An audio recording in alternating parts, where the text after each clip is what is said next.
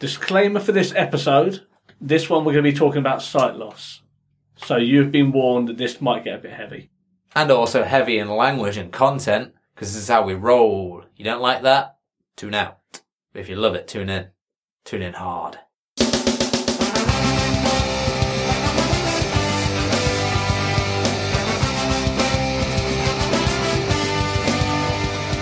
Welcome to the Seesaw Podcast with T and Cleves. Each week, offering up a blurry perspective on life. Welcome to this week.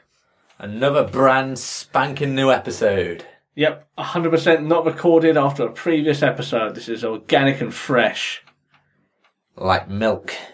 We've referenced milk quite a lot in the last few episodes, and you don't like it, so. Yeah, it doesn't mean it's not fresh. What else is fresh? Fresh eggs? Fresh Air. meat? Fresh air. That's a good one. Yeah. Fresh spring water. Hmm. Shall- I saw a barber's once called Fresh Hair. See what they did there? You know what? All barbers have ridiculous names. Have you noticed that? Barbers in general. I like it when barbers have like pun based names. When we used to live in Hull, there were so many of them. His and Hairs, Fresh Hair, um, Hair Today, Gone Tomorrow, all that kind of shit. Yeah. If I had a barber's, I would just hire women named Barbara so I could call it the Barbaras. You'd have to have at least two.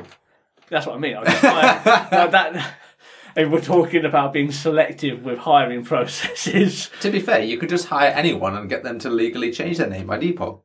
I mean, work is hard enough to find at the moment. I'm sure people would do that. so we're just going to jump into this episode. Yeah. Um, no segways. No segways because they're illegal in the UK. Are they? I think they are illegal in some capacities. Yeah. Well, what about those Segway tours that you see in London? I think they. I think you have to have like proper licensing and stuff like that. Okay. I, I know that the inventor of Segway died on a Segway by driving off a cliff. Uh, that's that's true. Did you see the cliff go shoot and lean forward? I I don't know, but the, the Segways are super dangerous because like they're gyro, but they also have electric, like they have electronics, so that they have like they have to have something in there to like stabilize the gyros. If it runs out of battery, it just falls forward. They don't tell you this, but if the battery cuts out, you just go forwards. So like people who just go flat on their face on Segways. There's probably like a YouTube cut video of that. Yeah, I'm not going to look at that. That's the sort of thing I don't like watching. Oh man, that's the sort of thing I love watching. People fall on their face. Yes, please. I, I, that's one thing like with You've Been Framed, where people send they, they used to send in their videos. I think they still do, don't they? I mean, it's not a physical tape anymore, but yeah. No, but they used to send in your, your physical tapes, and now it's, they just like get things off the internet. But it's just people doing staged things normally. But that's all the stuff I didn't like, like people hurting themselves. I'm not a fan of that. What about Jackass? Yeah, but they had medical professionals there, didn't they? Like, we're not talking about someone who swan dives into a pool and brains themselves on the bottom, you know? I'm laughing at that in my head already. Like that's pretty funny. Ah, well, we're different people. we are. We are different people. So this week, a bit of a heavier topic. We are going to be talking about being blind. That's what I put down on, on the on the not- notes here. The thing is, I know that's the podcast. yeah. Okay, good. I know I am fully aware of that podcast, so let's go into a bit detail. Being blind sucks. I think we've traditionally played games. Um, well, we did at one point, I remember, um, when we were at college, I think it was. And it quickly became the point where it was redundant to do it anymore. Where we'd play the, would you rather be this than blind? And the other option to blind was normally the winner. So it'd be things like, would you rather be deaf or blind? And everyone would say deaf. It'd be, would you rather be paraplegic or blind? And everyone would say paraplegic. Because not being able to see really sucks. We don't want to go down the hierarchy. I'm gonna say you've already mentioned disabled hierarchy. Really, it's just a top trumps for there. I think not having vision in this world is one of the toughest things to deal with. I know the world could be a lot more accessible for people in wheelchairs and stuff like that. But that's stuff that can be developed and changed.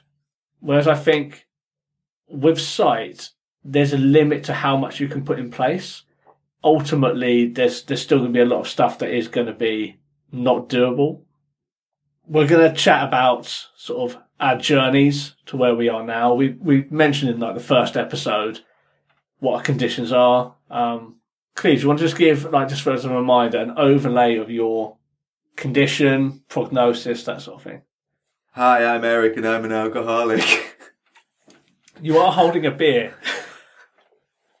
Probably But- not welcome at AA meetings. I can't function at these things anymore. Uh, I have retinitis pigmentosa. The long and short of it is my light perception is fucked. So if it's too dark or too light, I can't see. And my peripheral, my peripheral vision is pretty much shot. I have tunnel vision. So you only see straight forward. So if anyone doesn't know what peripheral vision is, that's everything that isn't immediately in front of you.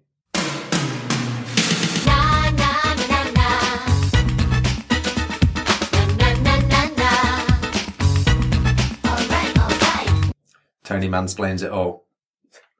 I have already been criticised for mansplaining, which I think is completely unfair. I'm going to put in the Clarissa theme tune. Don't.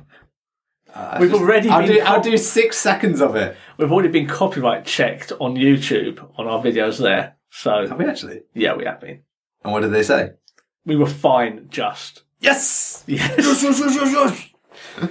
Winner, winner. Cleves' dinner. Yeah, I mean we're not we're not getting money from YouTube, so it doesn't really matter. But we we were copyright checked. Yes. That's how you know you're big. Glad we passed. So a reminder of my dodgy eye syndrome. I have retinal dystrophy. Mine's really specific to the point where it's nothing to be proud of. It just means there's no funding to it because it's it's such a rare condition. Um, very similar to yours, Cleves. Like a lot of the symptoms are pretty much identical. It's just a different eye condition. Mine also comes with the lovely benefit of nystagmus, which is wobbly eye syndrome as well, which I've been told it does affect my vision, but it's difficult, you know what I mean? It's it, it's like throwing a stick of dynamite and then like a party popper. Is the party popper going to do anything like relative to the dynamite? I don't really know. It might, but it's going to be negligible at best. So that's my condition. It also means that I have no sight in my right eye anymore. It just twitches about and it sort of responds to light, but that's about it. And my left eye, central vision, it's a bit of a weird one because the not, my night vision is slightly better than yours, but not by much. But your general vision, I think, is better than mine. So it's a bit of a Daytime vision, yeah. Nighttime, no. yeah. So it's a bit of a weird one. So as you can gather, being blind is a complete spectrum and it relies on so many situations. Like it's such wide spanning. So when were you well when did you and your parents find out about your sight condition? Okay, so here's what happened. I was part of the Cub Scouts because that's what all the cool kids do with, uh, you know, the neckerchiefs and all that shit. Mm-hmm. Anyway, I was on camp. Wasn't molested by anyone. Just like to put that out there. We're playing night games and we're running around in the forest. Again, just like to point out, still not molested by anyone. And um, it was one of those like I don't know, hit and run tag kind of games. And it, I must have been about eight or nine years old, maybe a little bit younger. And I just realised that I was out in the forest and I couldn't see anything. It used to happen whereby when the lights go out and things like that, you sort of develop a night vision where you can sort of pick out shadows and you can you can sort of see your eyes adjust to the dark. Yeah. And mine just weren't doing that. It was just black, basically. Yeah. I could still pick out if there was a light. I think there was a light from a toilet block or something like that that I could still pick out in the distance. But other than that, everything was just completely black. Mm. And at that point, I just couldn't see. I didn't know what was going on. And everyone was running around. And I basically just got lost Yeah. in the forest. And eventually, I managed to find my way to this toilet block that had a light. Pure luck, really. And I spoke to another one of the, like the, the Cub Scout leaders there, and I was just like, "Oh, I'm part of this group, if you like. We're Yeah. from this town." And eventually, they took me back, and I just sort of said to them, like, "I don't know what it is. I can't see. I've got. I seem to have a bit of a problem." Yeah. And that was the first time. Like my parents didn't know about it. I didn't know about it. And then when I got back home, my parents took me to the doctors and stuff, and it was the 90s, golden age. And they were just like, oh yeah, probably needs to eat more carrots. Legit what the doctor said. Yeah. And my parents weren't having any of it because it wasn't the thing that was going away. So mm. eventually I had more tests and eventually I got diagnosed with retinitis. But that's how I initially found out. That sucks there was an actual event. Well, yeah, I, before that, I, it had been normal. I hadn't had any symptoms of it or anything. That's the thing with RP. You can go along in life and it never be a problem. Mm-hmm. And then it can just develop midway through your life. And it just was unfortunate for me that it sort of happened around the time that I was eight or nine years old. Yeah, RP can happen like oh you say it at any point. Like some people go until like their thirties and forties. Yeah, my uncle has it, and he didn't have it till later on in his life. Just just stays dormant, doesn't it? And then it just sort of Yeah. comes out. Well, you were the opposite, were you not? Did you not know from an early age? From what I've been told, I I've my condition has always affected me. Mine is degenerative, so it, it does get worse with time, I think yours is the same. But mine was from birth, and I think when I started to walk, my parents noticed that I would just not really pick up on things. And all, all, all kids are idiots, you know what I mean? Like small little idiot people. And like toddlers, they walk into things and that's fine. They trip over stuff, you know. But they were picking up on things that I really should have been like picking up on. And I was hitting a lot of stuff and tripping over a lot of stuff to the point where it was like, it was clear that I had no perception of certain things. And then they took me to Moorfields, well, they took me to the GP to begin with. I'm not sure what the GP said. I think the GP probably gave the same sort of spiel that yours did. And of course, my parents very, like, didn't want anything to do with that. So I ended up in Moorfields Eye Hospital and they started running tests and stuff like that. Um, and then started taking pictures of the back of my eyes, that sort of thing. I was in Moorfields Eye Hospital doing loads of tests, like so many. Then they diagnosed me with retinal dystrophy. The nystagmus sort of made it obvious that something wasn't right as well, because the eyes just move. Especially when you get to an age where, you know, your child should be displaying normal behaviours when these sort of things happen. And like the child is aware of things, it becomes a bit more obvious that something's wrong. I got diagnosed and told that, yeah, it's not good. Um, I had more sight back then than I do now. But my parents were told, like, this is quite severe. It's not going away. There's nothing we can do about it. And I think that's the thing with my condition. There, I know there's nothing they can do about your condition either. But with mine, like the funding pool is just not there. It's such a rare sort of permutation of other conditions that it's just completely off the radar. It's like nothing can be done apart from other things. Like, there- there's some stuff coming up, like interesting technologies and stuff like that. But a lot of the technology sort of supersedes the condition. It sort of lies outside, which could be a benefit, but lies outside actually fixing it. So that's sort of when my when sort of like it, it started to be noticed. But children are stupid, and all you know is your world and your life. So when did you notice, apart from okay, let you had the, this situation where you were Cub Scouts, you're now being diagnosed. But that's a very specific situation. It was at night time. You sort of would have made peace. Ah, oh, just not good in the dark. Was there a point where you were like, actually, this is kind of an issue? It became an issue when I became a teenager in the sense that I actually got a decent group of friends and, you know, we wanted to hang out when it was dark, especially after school, come 3.30 in a winter and you want to go around someone's house or even just hang out having a few beers down the golf course or whatever. Not condoning that, but you want to go and hang out with your friends and you're the disabled one in the bunch because you can't see where you're going.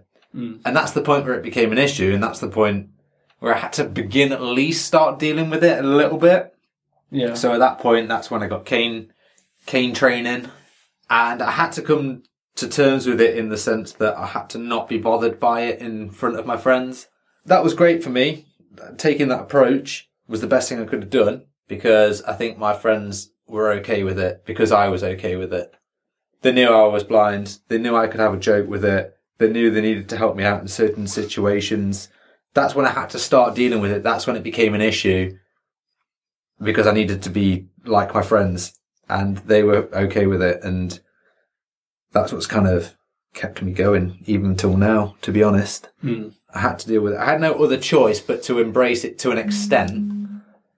I made out like it wasn't an issue, so I made out that I only had to use my cane in certain situations. I, I would basically limit my disability as much as I possibly could. You do the things that your friends want to do, and that doesn't always encompass things that are blind friendly. Yeah. So you make the best of those situations. And you?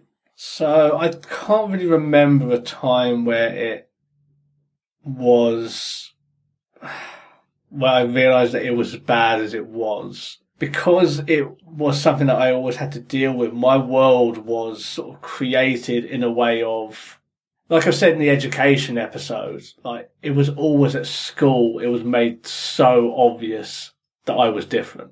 And it wasn't really that subtle. I was moved school because of it. But when we come to actual awareness of it, I mean, that was just my world. Uh, that, that, that was my life. So it, it- again, as a child, you just sort of really don't pick up on that because that's the only thing you know. I suppose mine was also in my teens as well, to the point where I was annoyed that I wasn't able to do the same things as my brothers. There were sort of like restrictive parts of life that just weren't there for me that I just couldn't engage in. Um, even though I was, even though I was like, I was fully up for doing things, like it just wasn't something that, that was available. It's difficult when your brothers are all doing, doing things and at no point do I blame my parents for it at all. Um, but they, they were very protective of me. And I think that was a situation where it made it quite difficult because I started getting a bit resentful about not having the same opportunities and access to the world that my brothers had and other people around me. Like all the all the kids from school, like when you get into your teenage years, we're all doing other things, and that was something that was cut off to me. So that's when I was sort of like realizing this is a this is a big deal. Like looking retrospectively, I didn't understand it at the time, but looking back at it now, then that was the case. If we're talking about actually sort of acknowledging how bad it truly is, that didn't really happen until much later in life when it must have been in my early twenties, to be honest, where I'm not going to say I made peace with it, but I kind of embraced it as a thing. I, I tried so hard in my life to just be the normal person, like the normal guy. And some, some things that I did, dangerous and stupid to try and be normal. And it wasn't until I was sort of in my, my early sort of twenties that I thought, no, that's just stupid. Like you're going to kill yourself doing these things. Just accept who you are.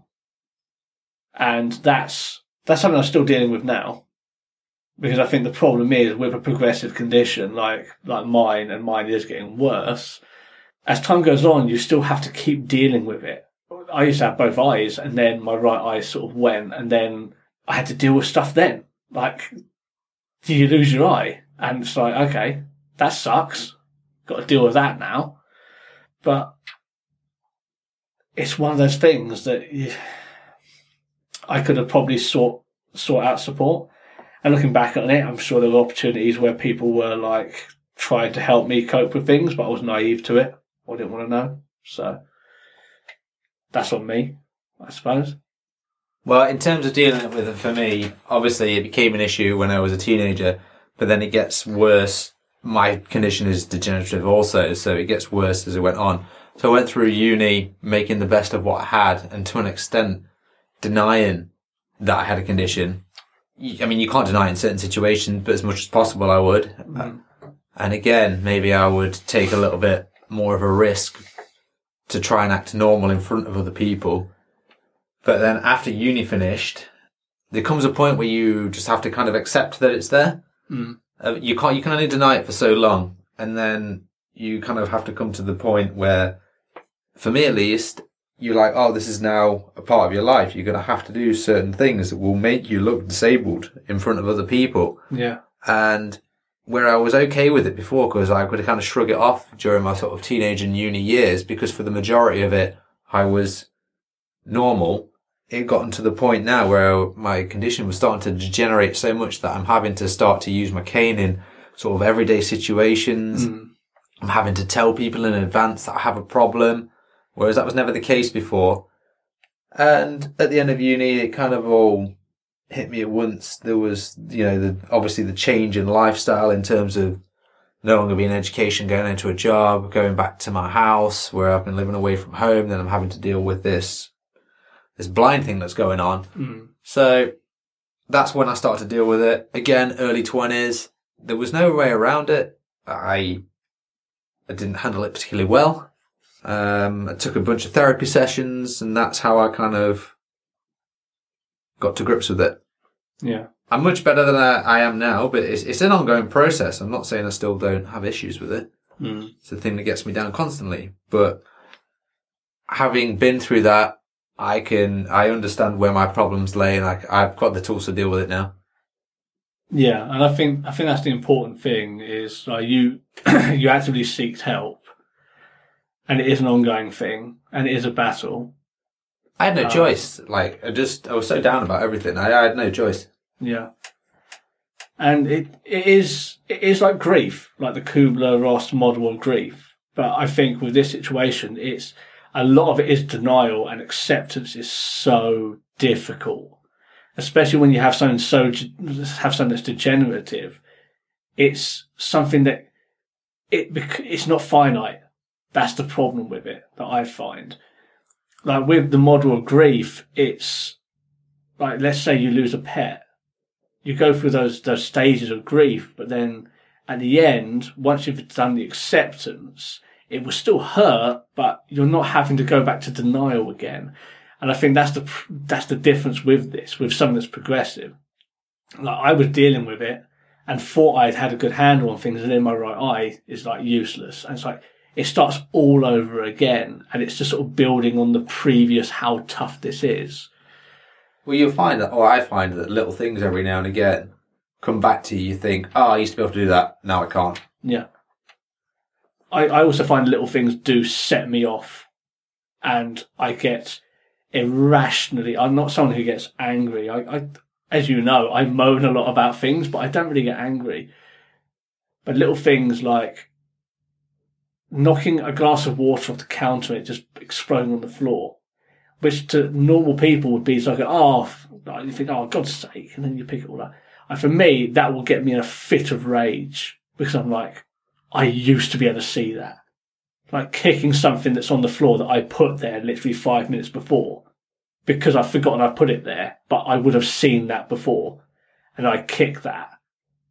And I just get irrationally angry, so angry about it because it's just one of those things that it just turns around and says, this sucks. Like it, it is worse than it, it was before.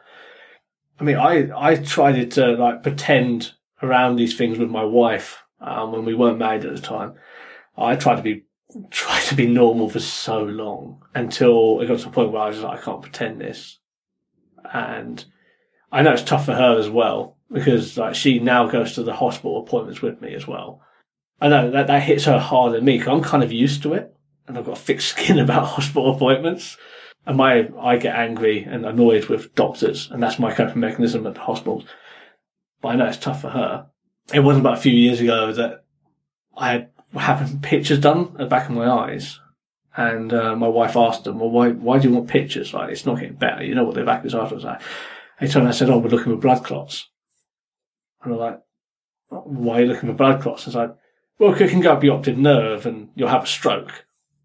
And at this point, I was in my mid twenties. I was like, "We weren't even aware this was not like this was something that could happen." It was really a blase thing from a doctor, and that hit my wife really hard because that's that's not something you want to hear. You don't want to hear that like what you've you had to deal with day to day has like bigger implications. So I think that's what's made it tough as well, because it's not just, especially now, it's not just me going through it; it's my wife as well. Like as uh, uh, I'm on the shitty motorcycle and she's in the sidecar. And how do you cope with stuff like that? I acted out when I was younger, out of anger, not at any particular person, but anger, angry at life. Um, especially when you're having it slowly taken away from you, that could be the toughest thing. Sometimes I do think it would have been better for it to just be one and done, and then just get on with my life. But then other times I think, well, no, just be grateful for what you have now, but it's still tough. Um, and I acted out when I was younger wasn't a great kid at certain times because just you get resentful about the world, um, especially when you have people around you who everyone's got things going on, but you don't see that. Like you don't recognise that or acknowledge that. Um, you just know that things aren't great for you.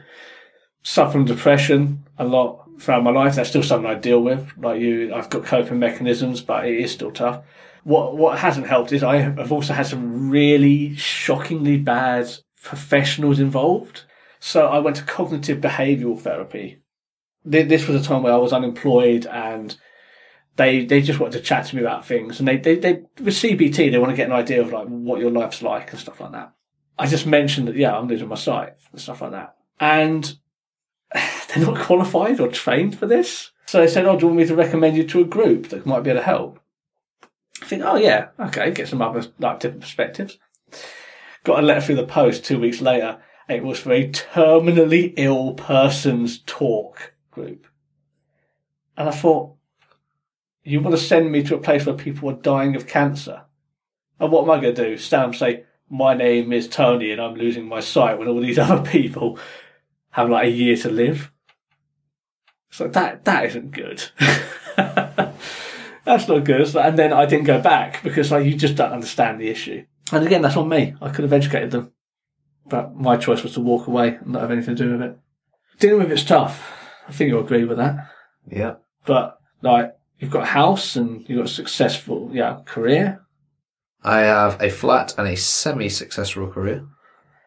No, but you're moving into a house, and who knows what happens career wise going forwards. I like to think we've made successes to a degree, respective of, of our lives and the things that come up against us. Depends how you measure success. True. I'm happy with my life. I think that's the main thing. Yeah, It's about what you want out of life, and currently I have most things that I want from life. I'm, I'm the same, and the, the future does worry me. Like uh, on a personal level, it does worry me a little bit about a few things. But I think having a good network of friends, I think you're re- you're really good with having like a good network of friends who would be understanding of things that go go forwards. I've always maintained that I would not be able to live the life that I've lived without my friends, Mm. and I am eternally grateful for everything that they've ever done for me. Unfortunately, I really haven't had that that support in the past, but I'm very grateful for my wife and her patience and how how good she is with things. And I'm also grateful, and this is going to come as like the sappy part. I'm grateful for you because Why? because Do, do, do, do you know what we're doing right now? We're doing American Thanksgiving speech. yeah, it is 100. percent Who's carving the turkey? I'm porking the turkey, stuffing oh it. God! But I, I am thankful for you in my life because you are you are a good friend. You're my best friend. I don't know if we can keep this in because I just feel so weird about It it. is weird, but I think we should keep it in because knowing that you're going through the same thing as me, and even though our journeys have been different up to this point, knowing that I have like a comrade in arms, that does help because it's someone who can empathise. Because everyone around me, they don't know what the situation is. They don't know how tough it can be, and that you have good days, you have bad days, and stuff like that. But I know that there'll be times where I will get angry and do something like knock a like explode a pint glass stupidly because of sight and get irrationally angry about it. But I know that you'll be there and you'll be like, yeah, it happens. Like I know exactly what you feel. It's fine. And I think that helps knowing that I have someone in my life that can understand what I go through in regards to this. And I think it'd be a lot tougher if I didn't have someone. If I felt like I was on my own dealing with this, to be honest. Bet you wish you had someone that wasn't a cunt though. Yeah, but beggars can't be choosers. I get what you're saying, and I think you're right. So, on that note, you're alright. Thanks. it isn't an easy conversation, but it's okay to talk about this. But who knows what's around the corner? Like, I keep my one working eye on the technology that's happening. You know what? The second that bionic eyes are properly working and sustainable, I'll be on that list and I'll have my right eye replaced. That'll be the year after you die. If that's the case, then just That, and, I, and I'm having that eye. Screw you. are we going to imply that you killed me for that eye? Mm, look, it's Jump up the list. It's not about who killed what to jump up what list. That's how I'm feeling with guide dogs at the moment to get my new dog. yeah. Give me the list and I'll hunt people down. It's alright, they're not so you coming. No, they won't. But I probably won't see them either. You got to break a few eggs to make an omelette. That means murdering a few innocents to get yourself up on the guide dog list. Hey, it has to be done, it has to be done. So I think I've said all I want to say. It's been pretty deep. Balls deep. It's been deep and it is a little bit emotional and it is tough to talk about. But I suppose the, the point of this is If you are blind, there are other people like there out there that are like you, just like you. Yeah. And like disabled, like just disabled in general. There's other people who who share your experience and how you're feeling. Don't feel like you're alone. Like there's so many networks out there and Facebook groups and Reddit groups and stuff like that. If you're feeling down about it, it can be tough, but as you've said, you need to get out there. And like in my experience, wasn't great with CBT, but it's on me to get out and get the help if I need it. Yeah. There's help out there. You have to go and find it though. Yeah. But go to your GP. Yeah, start there. start at your GP. If you're feeling shit, go to your GP because they'll be able to direct you to places. That's their job. And no one can do it for you. You got to go and do it yourself. Yeah. No, you're not going to have like support group rock up to your house with like mimosas and pizza. Like that ain't going to fucking happen. All I mean is, if you're feeling down and other people are telling you to go and do it, and you're literally going to the GP just because other people have gone, yeah, you need to go to the GP, and that's that's the reason you're doing it. You turn around and go, yeah, yeah, I'm here at I'm here at my doctor's because blah blah told me to be there. You know, what's the point? There's no point. Yeah. You got to do it for yourself. Yeah. And it is a journey. I'm not going to say it gets easier because it doesn't, but Don't stop believing. don't stop believing. That's the journey. Yeah. God damn it. You don't want to know how long I've had that in the cannon. Yeah. well, we'll get back to something jovial next week, but I think this is an important talk to have. Yep. Therapy with Cleves and Tea. Therapy. God damn it. Do you prefer Theracles? I'm just going to cut this whole That section. sounds, that sounds like a Greek god. Theracles. Pericles. yeah. Sounds like an Adonis. God, well, the way you've been hitting that row machine, you won't, be, you won't be far off that. Yeah, you don't know what I'm doing in between with all the beer and chocolate. I was going to say, you're just sitting there and every time you row forward, you're picking up a piece of pizza. Oh, what I've done is I've got it. I've got it on the actual end of the row machine. I just open my mouth every time I come back. That's great. That, that has t-shirt written all over it. all right, then, man. Well, we're chatting a bit. Till next week. Till next week. Have a good one. Bye. Bye. Thanks for listening to the Seesaw Podcast. You can find us on Facebook at Seesaw Podcast, Twitter, Seesaw Pod. You can email us at seesawpodcast at gmail.com. You can also find us on TikTok and Instagram at Seesaw Podcast or Seesaw Pod, depending on which one we want. But get us on the other places.